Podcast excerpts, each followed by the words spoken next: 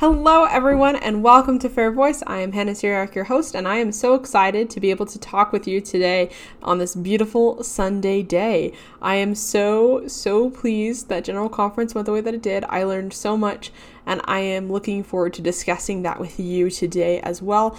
I'd like to begin by talking about how this podcast is going to work going forward. We're going to do more series. I think those are effective. Our next series will be on the Bible, so we'll have our introduction episode that upcoming week.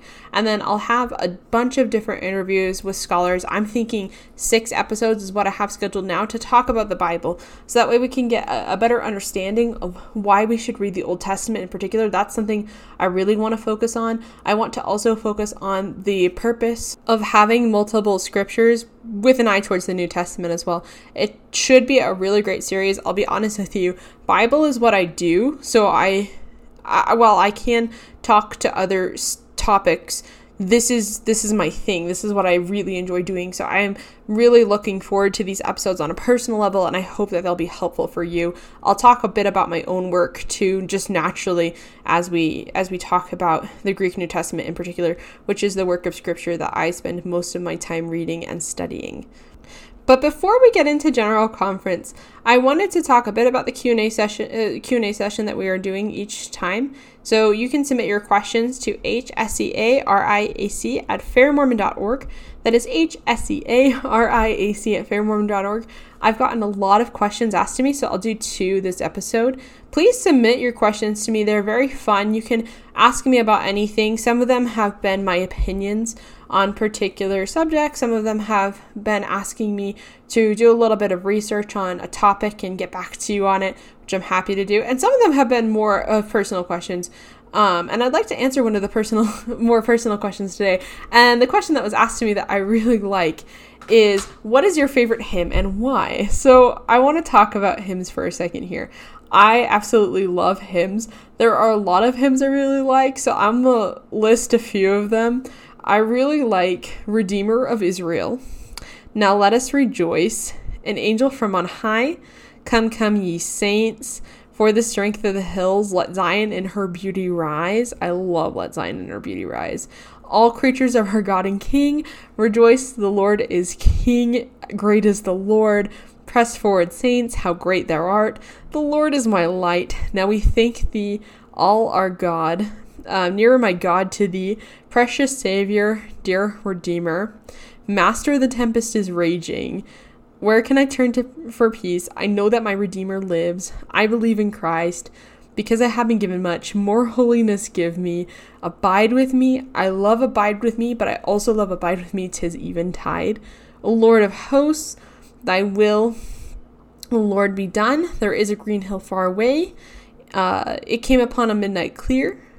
Hark, the herald angels sing. Once in royal David's city, I heard the bells on Christmas Day. Have I done any good? Scatter sunshine. Praise God from whom all blessings flow. We are all enlisted. Hope of Israel. Hark, all ye nations. The iron rod. Oh, say what is truth. How beautiful thy temples, Lord. Turn your hearts, O my Father. I am a child of God. Teach me to walk in the light as this as sisters in Zion. I actually also really like Come All Ye Sons of God. I know I'm not a son of God, I'm a daughter of God. Just really like the hymn. My country tis of thee and the Star Spangled Banner.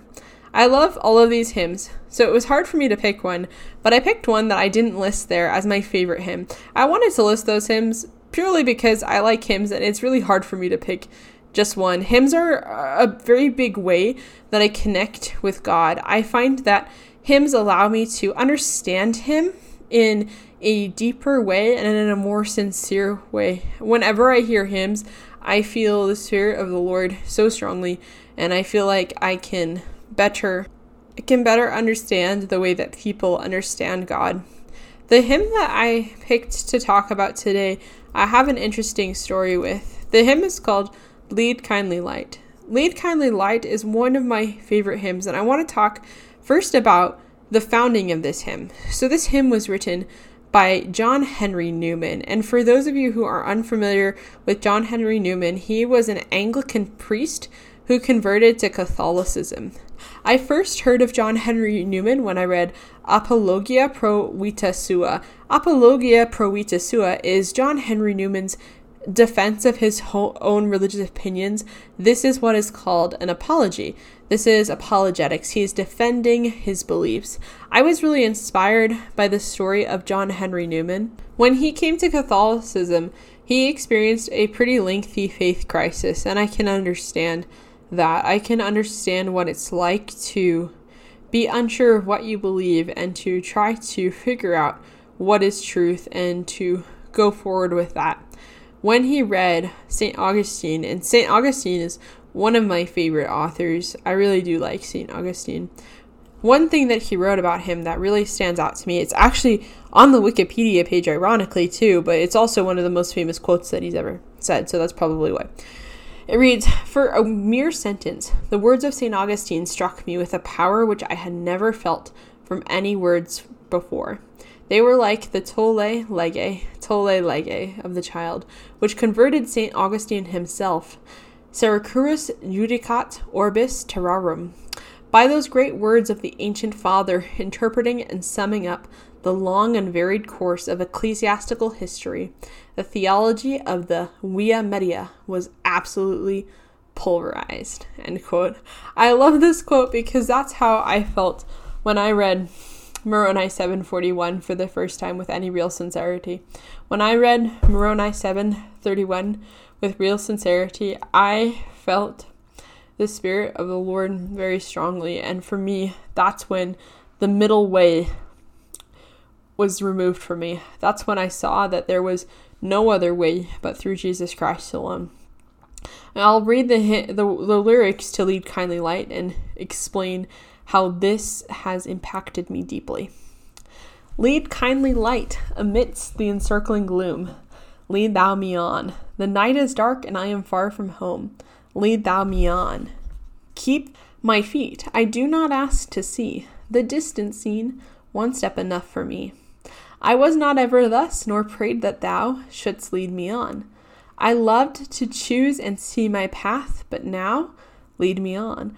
I loved the garish day, and in spite of fear, pride ruled my will. Remember not past years. So long thy power hath blessed me, sure it still will lead me on. O'er moor and fen, o'er crag and torrent till the night is gone, and with the morn those angel faces smile, which I have loved long since and lost a while.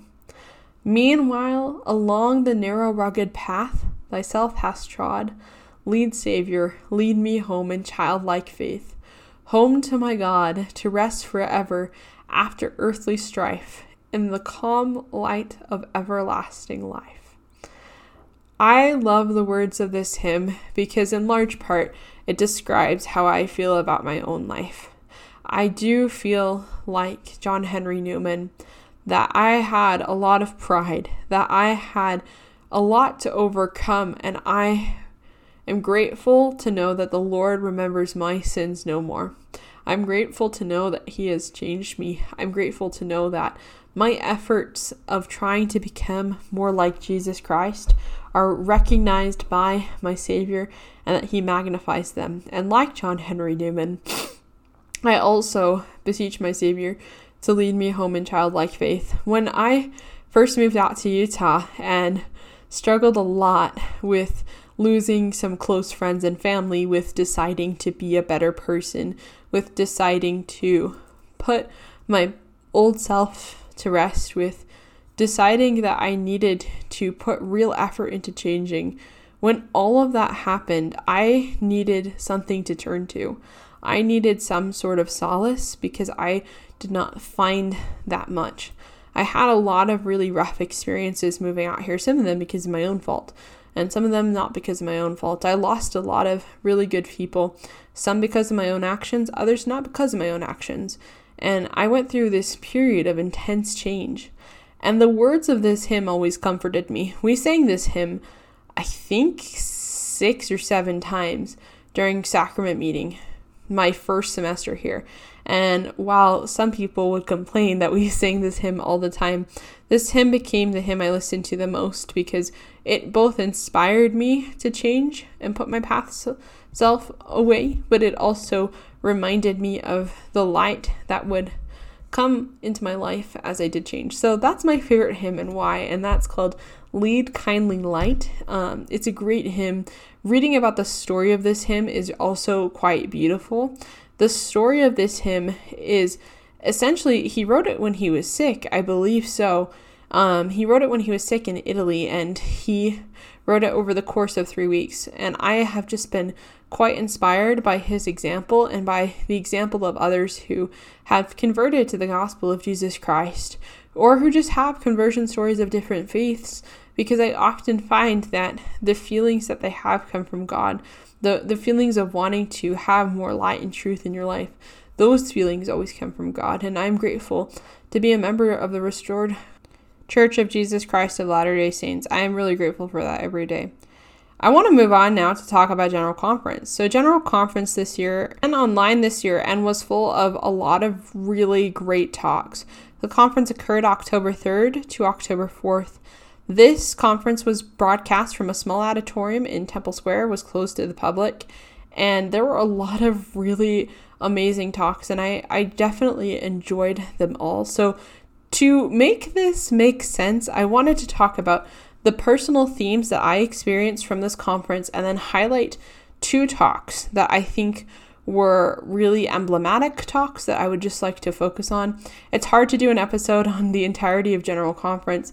It was amazing. I invite you to watch it. I invite you to listen to it. The talks are already on the Church of Jesus Christ of Latter-day Saint website, so you can read them now, which is incredible. I love how quickly that the church gets those on there because I know that reading them has always blessed me and has always strengthened my testimony. The first theme that I saw throughout this conference had to deal with repair, preparedness but also charity. And there's a reason I want to combine these two. We heard a lot of different talks about how we need to be prepared in situations. The pandemic has all given us an opportunity to reflect on our own preparedness. We have been able to see whether or not we have enough food storage, whether or not we have enough storage of other goods. I know for me personally, I discovered that I actually had enough food storage, which I was really shocked about as a college student. I I will say as soon as I guessed that the pandemic would be a problem, and I, I, guessed it pretty early on, I bought a ton of food storage that I didn't have. I already had about six weeks and I just added more. Um, but there were some things that I was not having. I did not have water, which seems to be obvious, but I didn't have water. I needed water. So I got more water and I learned that I needed to stock up on different things. And that was also a really great lesson for me, too.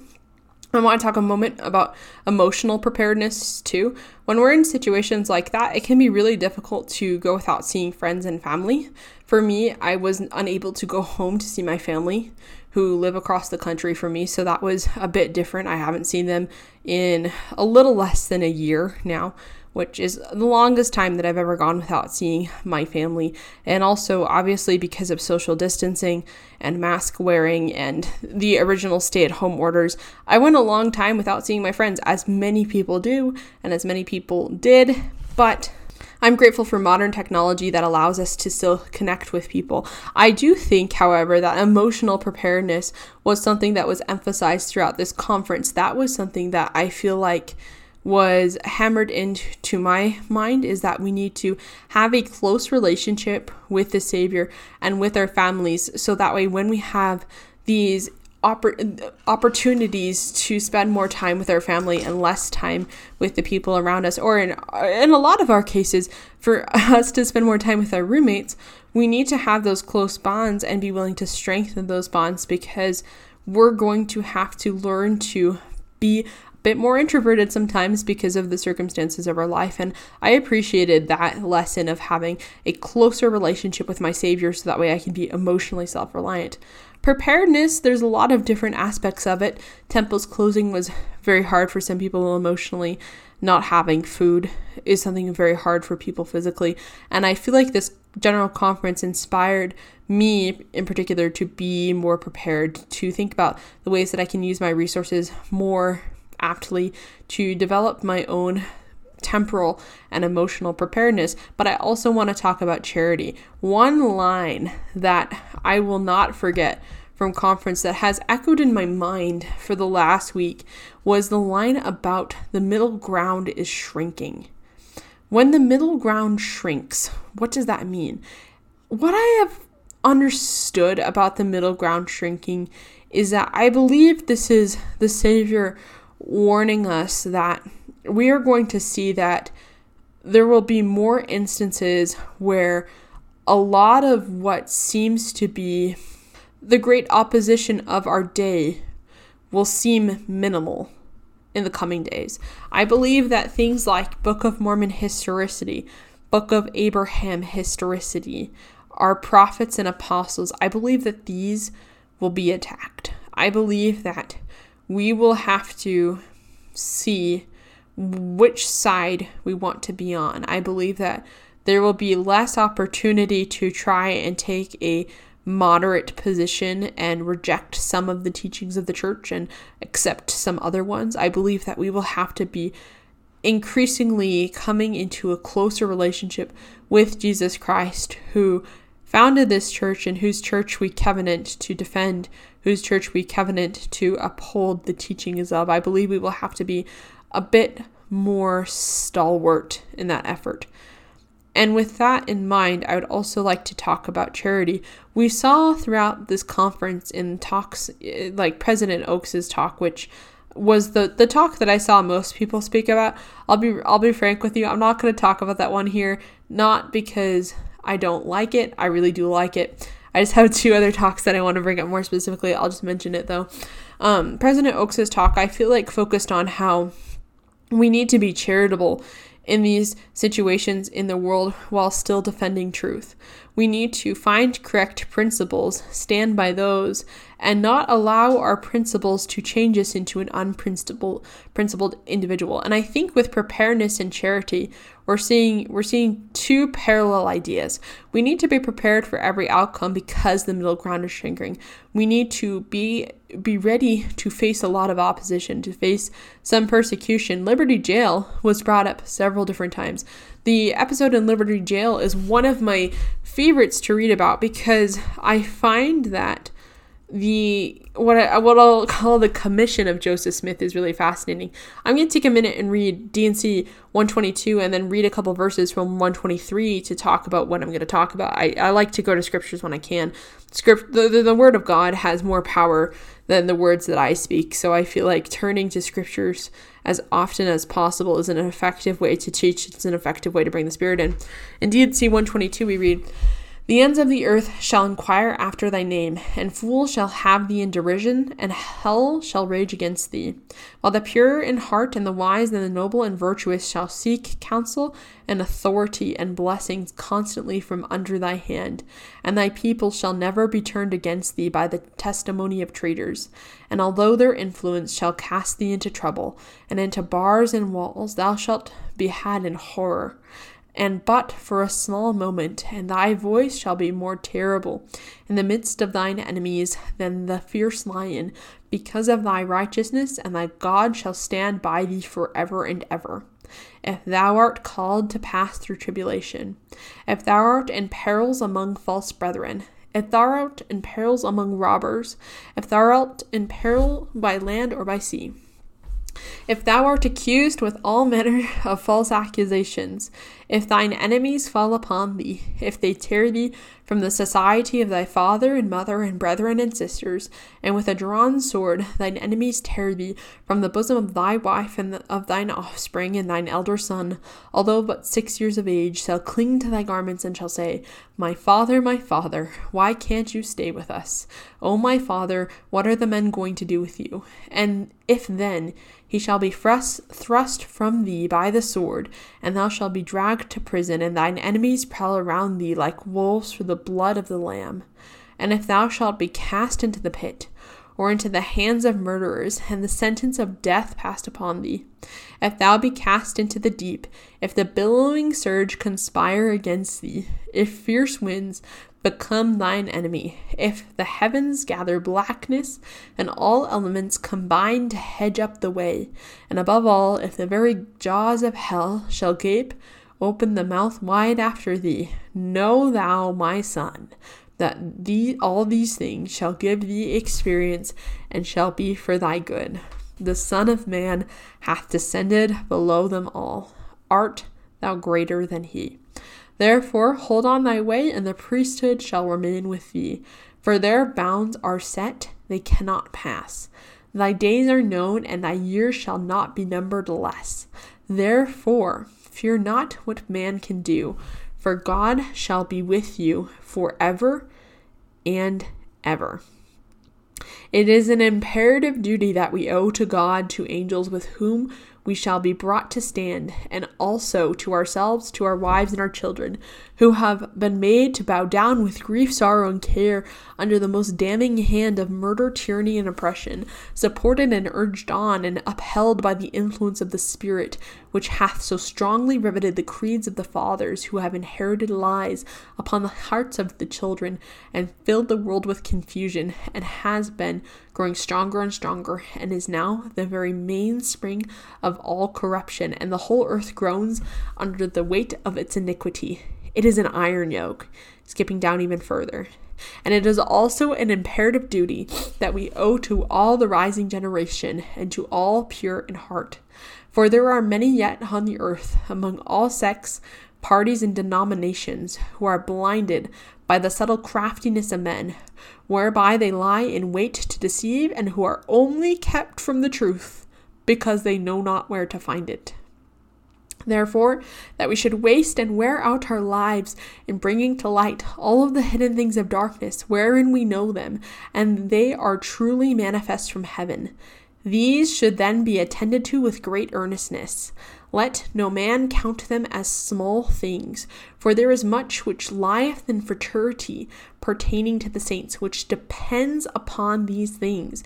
You know, brethren, that a very large ship is benefited very much by a very small helm in the time of a storm, by being kept work ways with the winds and with the waves. Therefore, dearly beloved brethren, let us cheerfully do all things that lie in our power then we may stand still with the utmost assurance to see the salvation of God and for his arm to be revealed. End quote. When I think about Joseph Smith in Liberty Jail, I think that he might not have been prepared for that. I think he might have been spiritually prepared for it, but it might have been an emotional shock.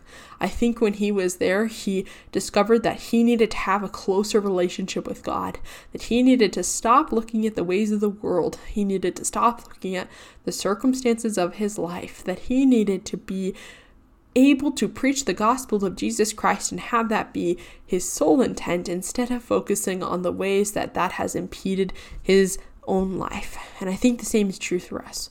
I think with the preparedness that we are asked to create, yes, we need food storage, yes, we need water, yes, we need those things. We need we need our checklist done, but beyond our checklist, I think we need to be prepared to give up everything for the kingdom of God. I think we need to be prepared to know that the circumstances of our lives might become harder the more that we talk of Christ. To know that if we preach Christ's gospel, things for us are going to be difficult, and we are promised that people will say bad things about us. We're promised that we will experience persecution. We are promised that that will happen, but we are also promised that our God has descended below all things. We are promised that God knows our hearts, that He knows our intents, that the circumstances of our lives are not what He judges us on, but He judges us on the type of person that we become. And I find that this is a very beautiful message and it's a very uplifting one for me personally. When we talk about preparedness, I think one of the greatest messages of this general conference is that we are not prepared unless we have a close relationship with our Savior Jesus Christ, and that that relationship is founded upon the principle that it is not our trials that define us, but it is the way that we work with the Savior to overcome our trials that makes us into who we need to be. That's what I gained from preparedness. But now let's talk about charity. When we think about the middle ground shrinking, I think this brings up a lot of difficult questions for us as saints the questions typically are we know that we have to call out particular teachings, but I think it becomes difficult when we try to determine a line for that. And I'm not going to be the one to set that line for you. I'm going to encourage you to go to the Holy Spirit. I think we need to pay attention to the promptings of the Spirit with what we call out and what we don't call out. I have personally been inspired by the words of D&C 123 to know that I can't just say nothing anymore. It is not charitable for me to watch my fellow saints be led astray by teachings that are not in line with the restored gospel of Jesus Christ. It is not charitable for me to watch as philosophies of men become mingled with scripture. And it is also not charitable of me to not call out when I do it myself and to repent. I think we need to keep that in mind. And we have been counseled, especially in this general conference, to increase our unity. And I think that this can be rather difficult. But I would like to point out that when we talk about increasing our unity, that means increasing our unity in Jesus Christ. That does not mean we need to uh, sacrifice the principles of what we believe other people because that's not what Jesus did. Jesus still loved everyone and we need to love everyone and we love everyone by being kind to people. But being kind doesn't mean being a pushover that was that was the first message that I got from General Conference was prosperity and charity along with unity. The second message I got from General Conference before we transitioning into talking about different talks. I love when I love when we say talking about talks. It makes me feel kind of meta.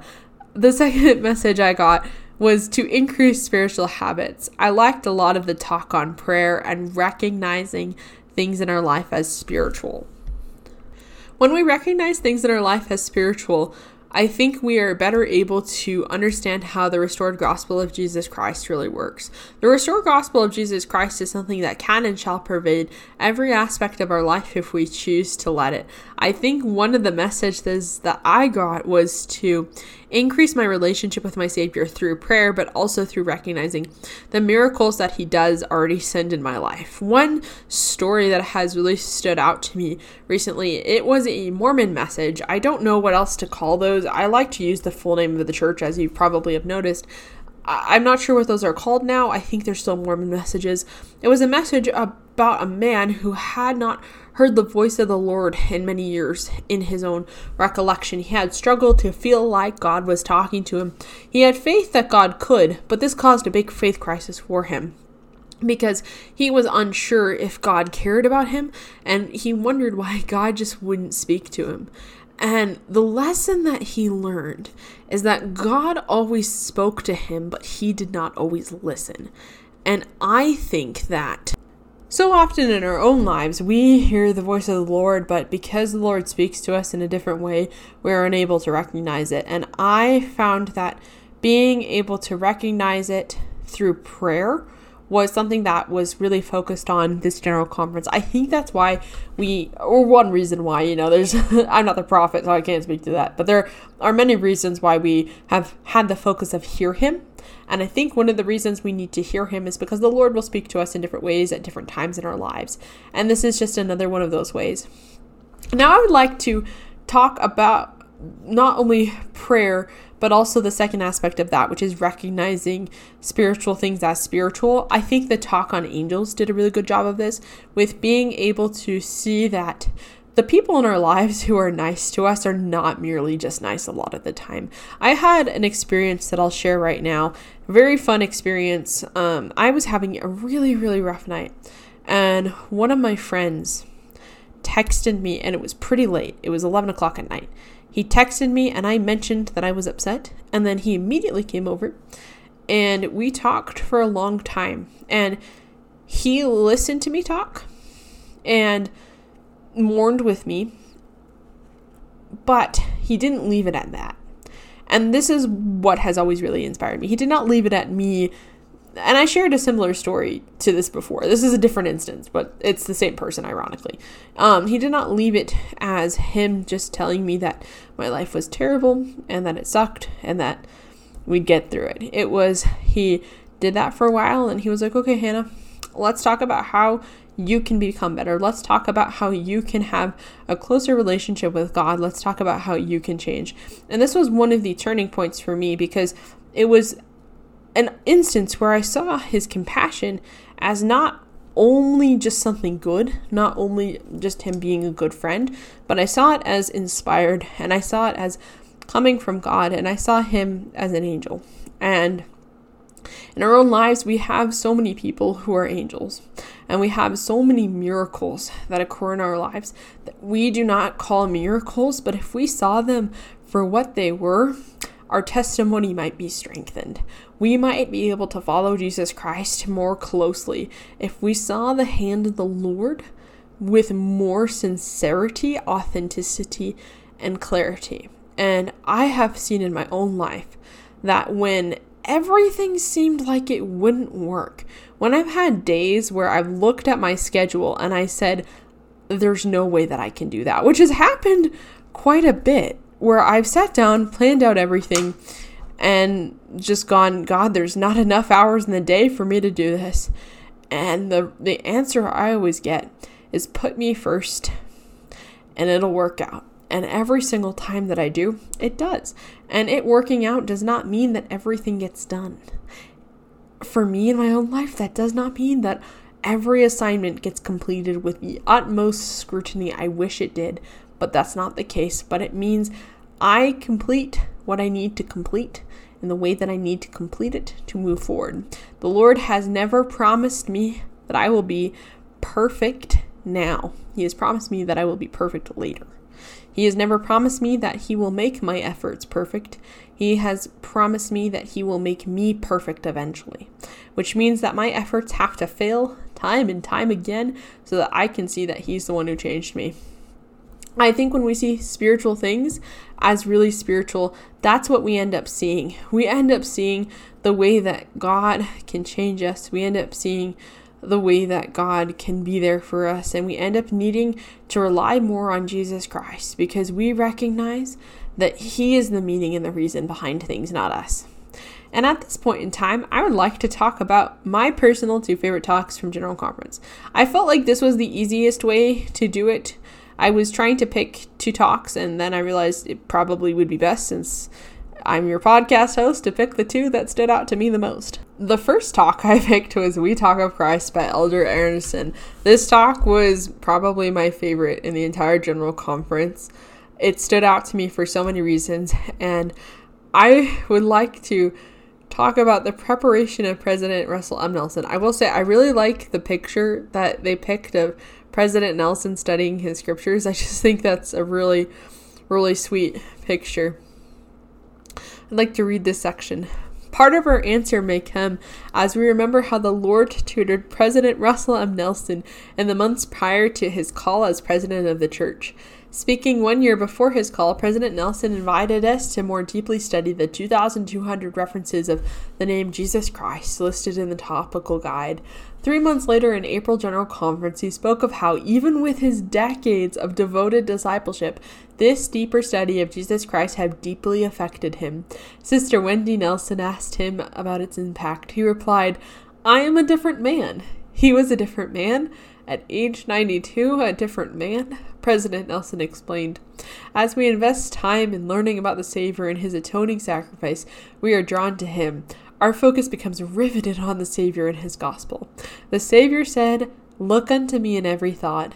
In a world of work, worries, and worthy endeavors, we keep our heart, our mind, and our thoughts on Him, who is our hope and our salvation. If a renewed study of the Savior helps prepare President Nelson, could it not help prepare us as well? End quote. I loved this section also, because I loved what President Nelson modeled for us in his General Conference talk. One thing that he modeled for us is how to study the scriptures. When he talked about basically how he came to understand that Israel means let God prevail, he went to different resources. He really dug deep into what it means to study our scriptures as opposed to just read them.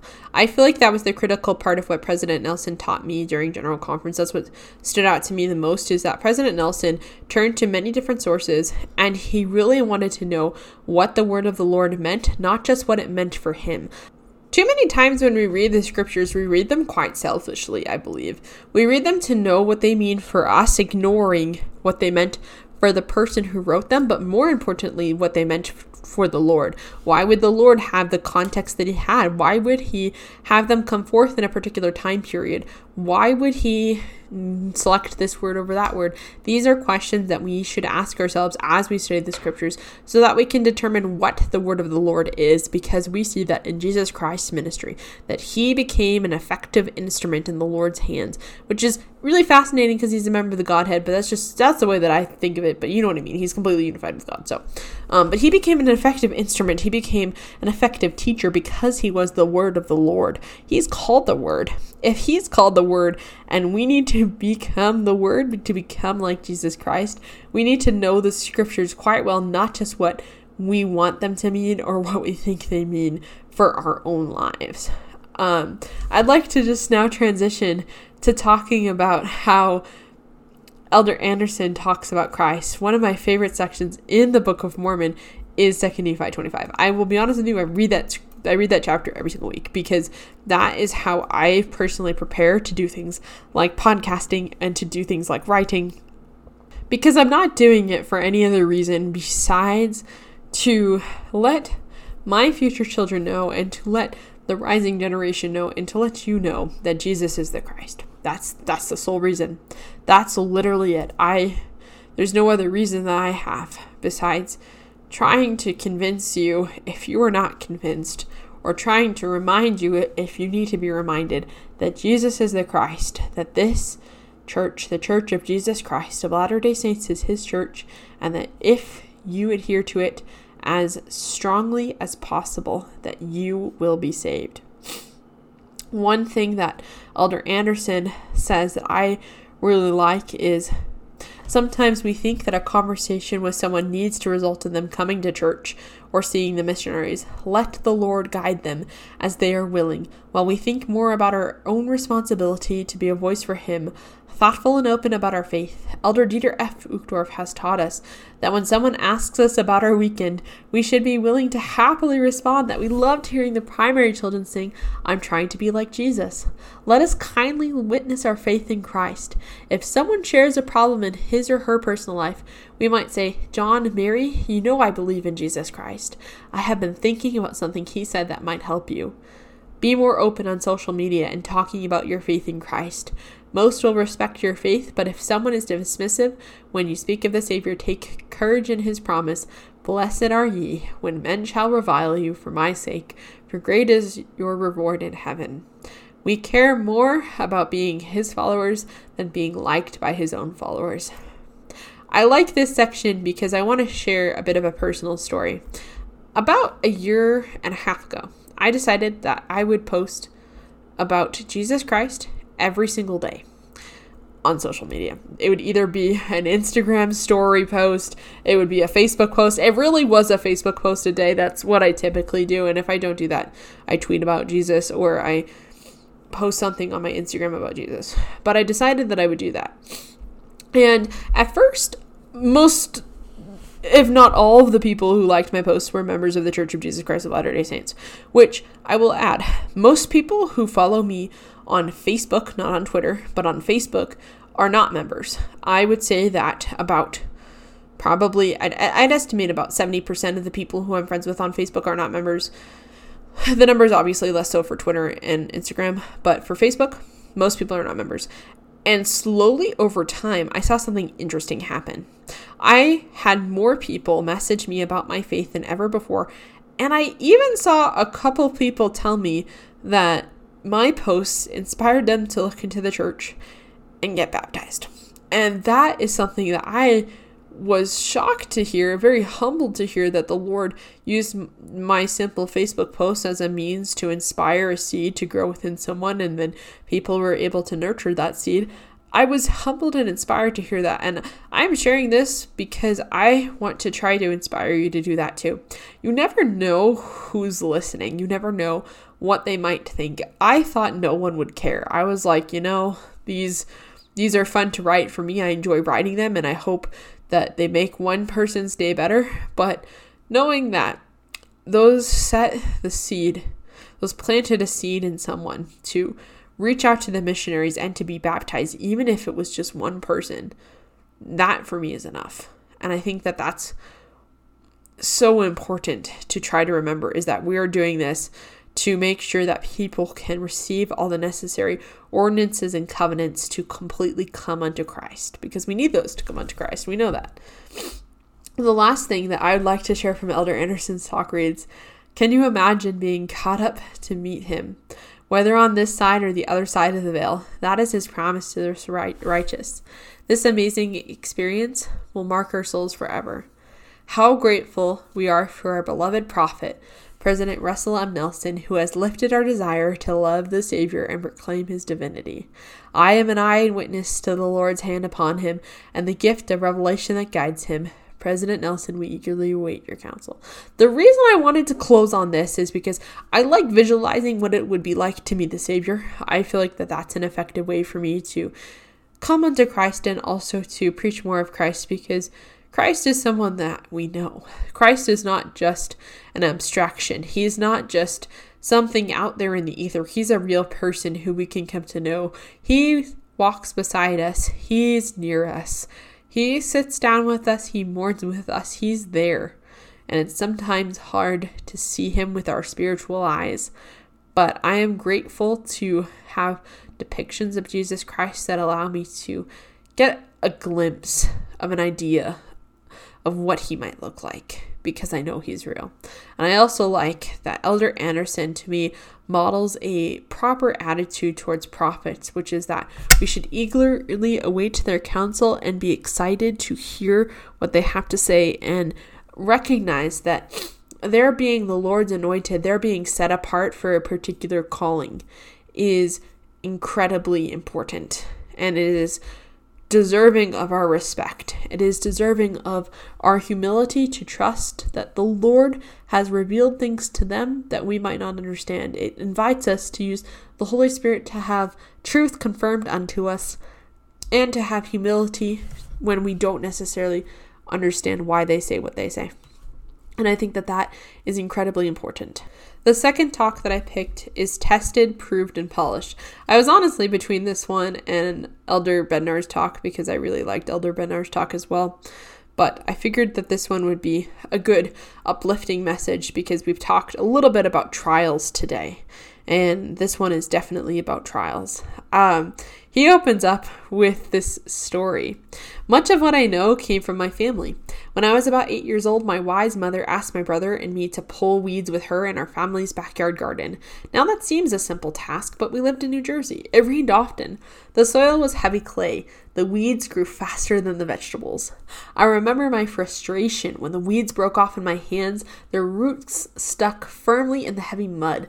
My mother and my brother were soon far ahead in their rows. The harder I tried, the more I fell behind. This is too hard, I cried out. Instead of giving sympathy, my mother smiled and said, Oh, Hal, of course it's hard. It's supposed to be. Life is a test. End quote. I love this because sometimes when we complain about it being hard, we need to remember that it's going to be hard that it's going to be quite difficult, that it's not always going to be easy, that we're going to have to sacrifice a lot in this life, but everything will be given to us and more through the Savior Jesus Christ. Here's a quote that I really like from this talk as well. God has the power to make our way easier. He fed manna to the children of Israel and their wandering to the promised land. The Lord in his mortal ministry healed the sick, raised the dead, and calmed the sea. After his resurrection, he opened the prison to them that were bound.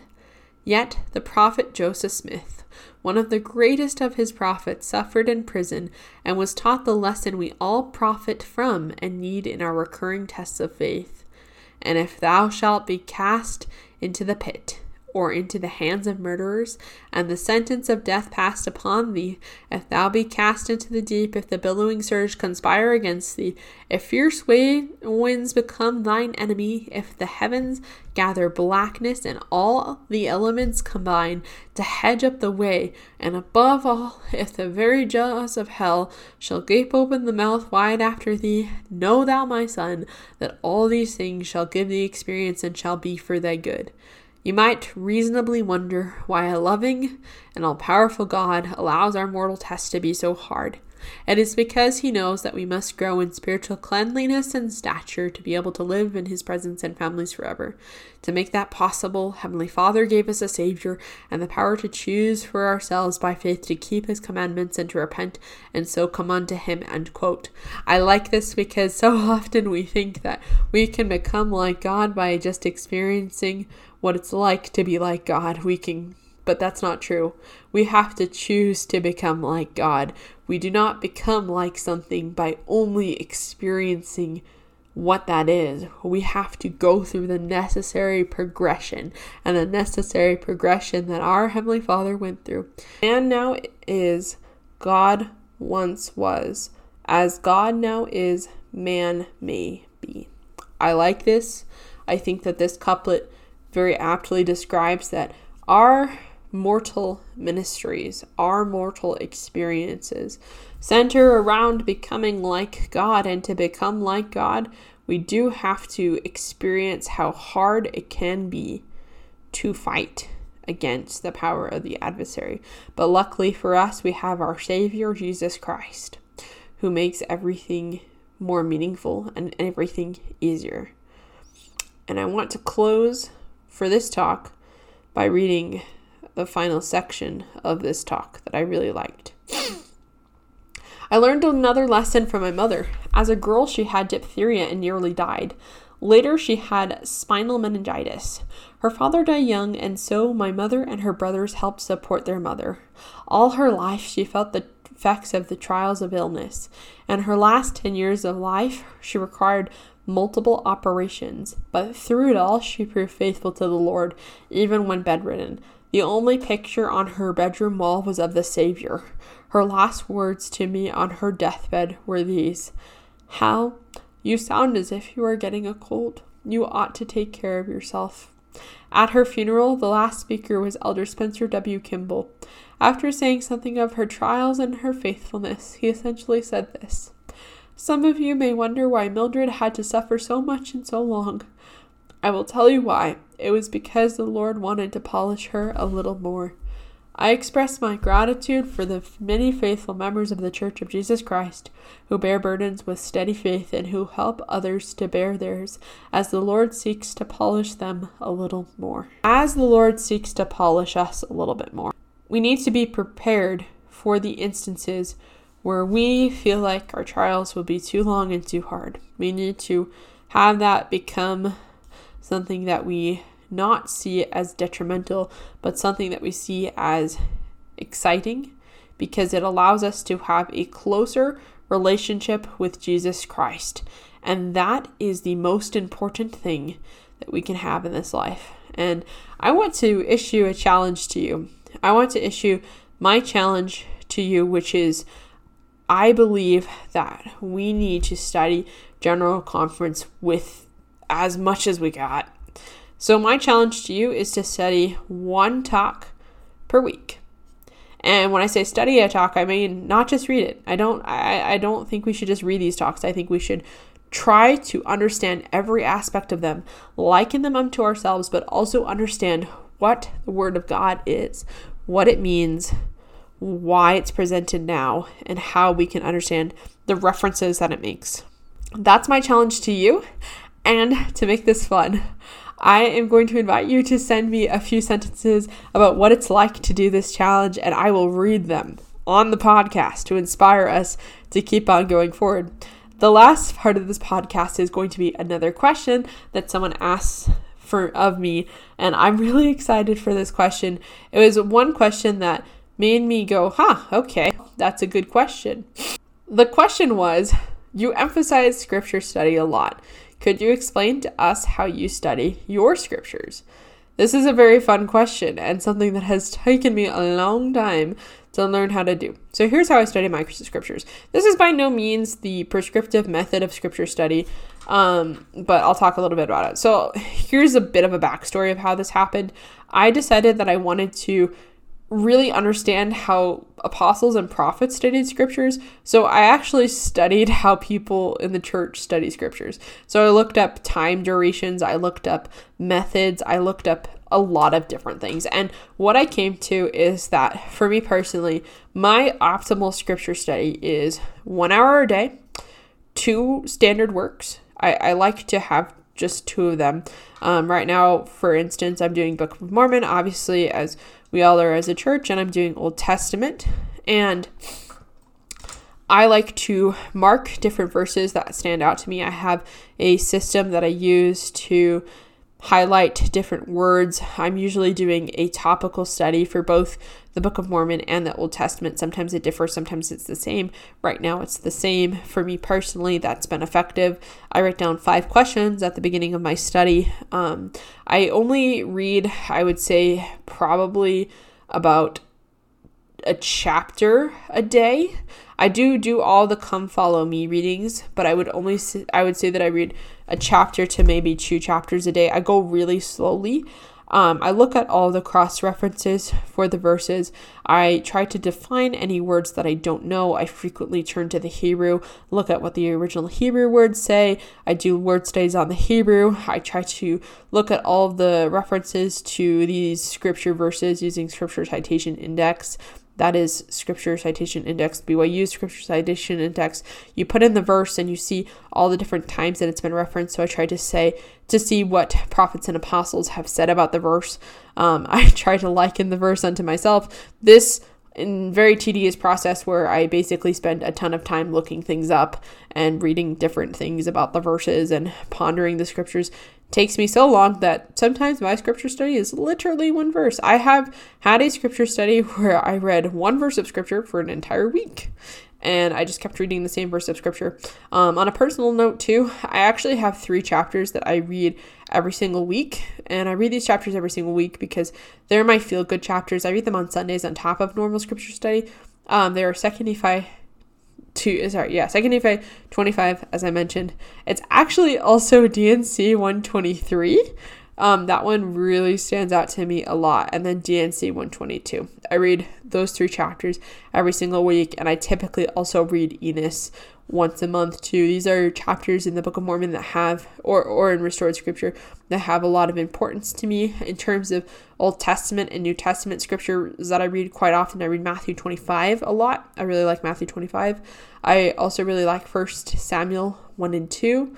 I like Isaiah 53, Genesis 22. These are a few examples of um, scripture verselets that I like to read quite often, and I find that reading the same passages of scripture over and over and over again, in addition to reading ones that I'm less familiar with, allows me to gain greater insights and it allows me to have something to go back to when I need to feel the spirit. If I'm really having a hard day, I'll just read 2 Nephi 25 and 26 because those for me are kind of guaranteed feel good scriptures and those will bring the spirit into my life very strongly in ways that other passages have not affected me so deeply. D&C 121 to 123, 2 Nephi 25 to 26, Enos, Moroni 7. These, without a doubt, and for Samuel 1 and 2, these, without a doubt, I will always feel something deeply about them. It'll always be a very soul wrenching experience for me. So, my method of scripture study involves a lot of marking, a lot of looking things up, reading various different books of scripture, and also going back to the same scriptures to study them over and over and over again. I also like to incorporate general conference talks into my scripture study. So, in addition to my hour of scripture study a day, I try to also do an hour of general conference talks readings on an ideal day. Um, if I have to give something up, that's what I give up, to be honest with you. In terms of scripture reading habits, I'd rather read the Book of Mormon. I try to prioritize that. On a good day, I read two general conference talks. I read one random one that might or might not be topically aligned with what I'm studying and one conference talk from the recent conference. The reason I do that is I'd like it to obtain a familiarity with all scriptures that I can, and I believe that, you know, conference talks are not canonized, but they're still scripture, so I like to read them. And then also on top of this, sorry friends, I do a lot of reading. Once a month, I read one church history book or one book that I, one book by a prophet or an apostle or a church figure that I find inspiring. I find that this helps me to have a greater understanding of scripture because I see the way that they study scripture. My favorite book that's a that's a question that someone else asked me that I'll just answer now. My favorite book that is a church book that is not a scripture book. This is a hard question. There are two. The first one is a little bit I guess a little bit cheesy, but it's Way to Be by President Hinckley. This was the first book that I read that was a church book. And I was just so taken by it. I, I liked the simplicity of it. I liked the stories that he tells. I liked the way that it made me feel. It made me inspired to, it made me feel very inspired to be more pure and be more clean. Those were what I felt the most strongly about. So Love Way to Be, great book. I just happen to love the book, The Miracle of Forgiveness. I think that that's one of the best books that has ever been written.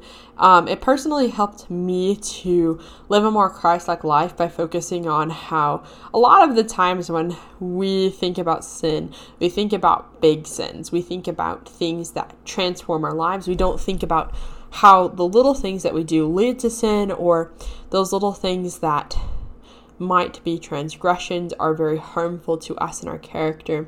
Reading the miracle of forgiveness really changed my perspective on the atonement of Christ, made it more expansive, made it so that I considered my own behavior with greater scrutiny. So, those are my favorite books, and I very, very enjoy reading them, as awkward as that sounds. But yes, that is all for today, and I look forward to talking about the Bible with you starting next week. Please remember to submit your questions to HSEA RIAC at fairmormon.org. We'll have a great time talking about the Bible. Should be super fun. And let me know what you want to have on this podcast. I'm open to suggestions. I feel like a series on the Bible is necessary. It'll be hard hitting, it'll be amazing. Let me know what you would like. And thanks for listening to Fair Voice. This is Hannah Seariac signing off. Make sure to follow us on social media. Make sure to follow us on Twitter at Fair Mormon. Make sure to follow us on Facebook, Fair Mormon. Same name, Fair Mormon. Just look us up on social media. Follow us there. It'll be fantastic. Just get into it. It'll be great. Thanks so much, guys.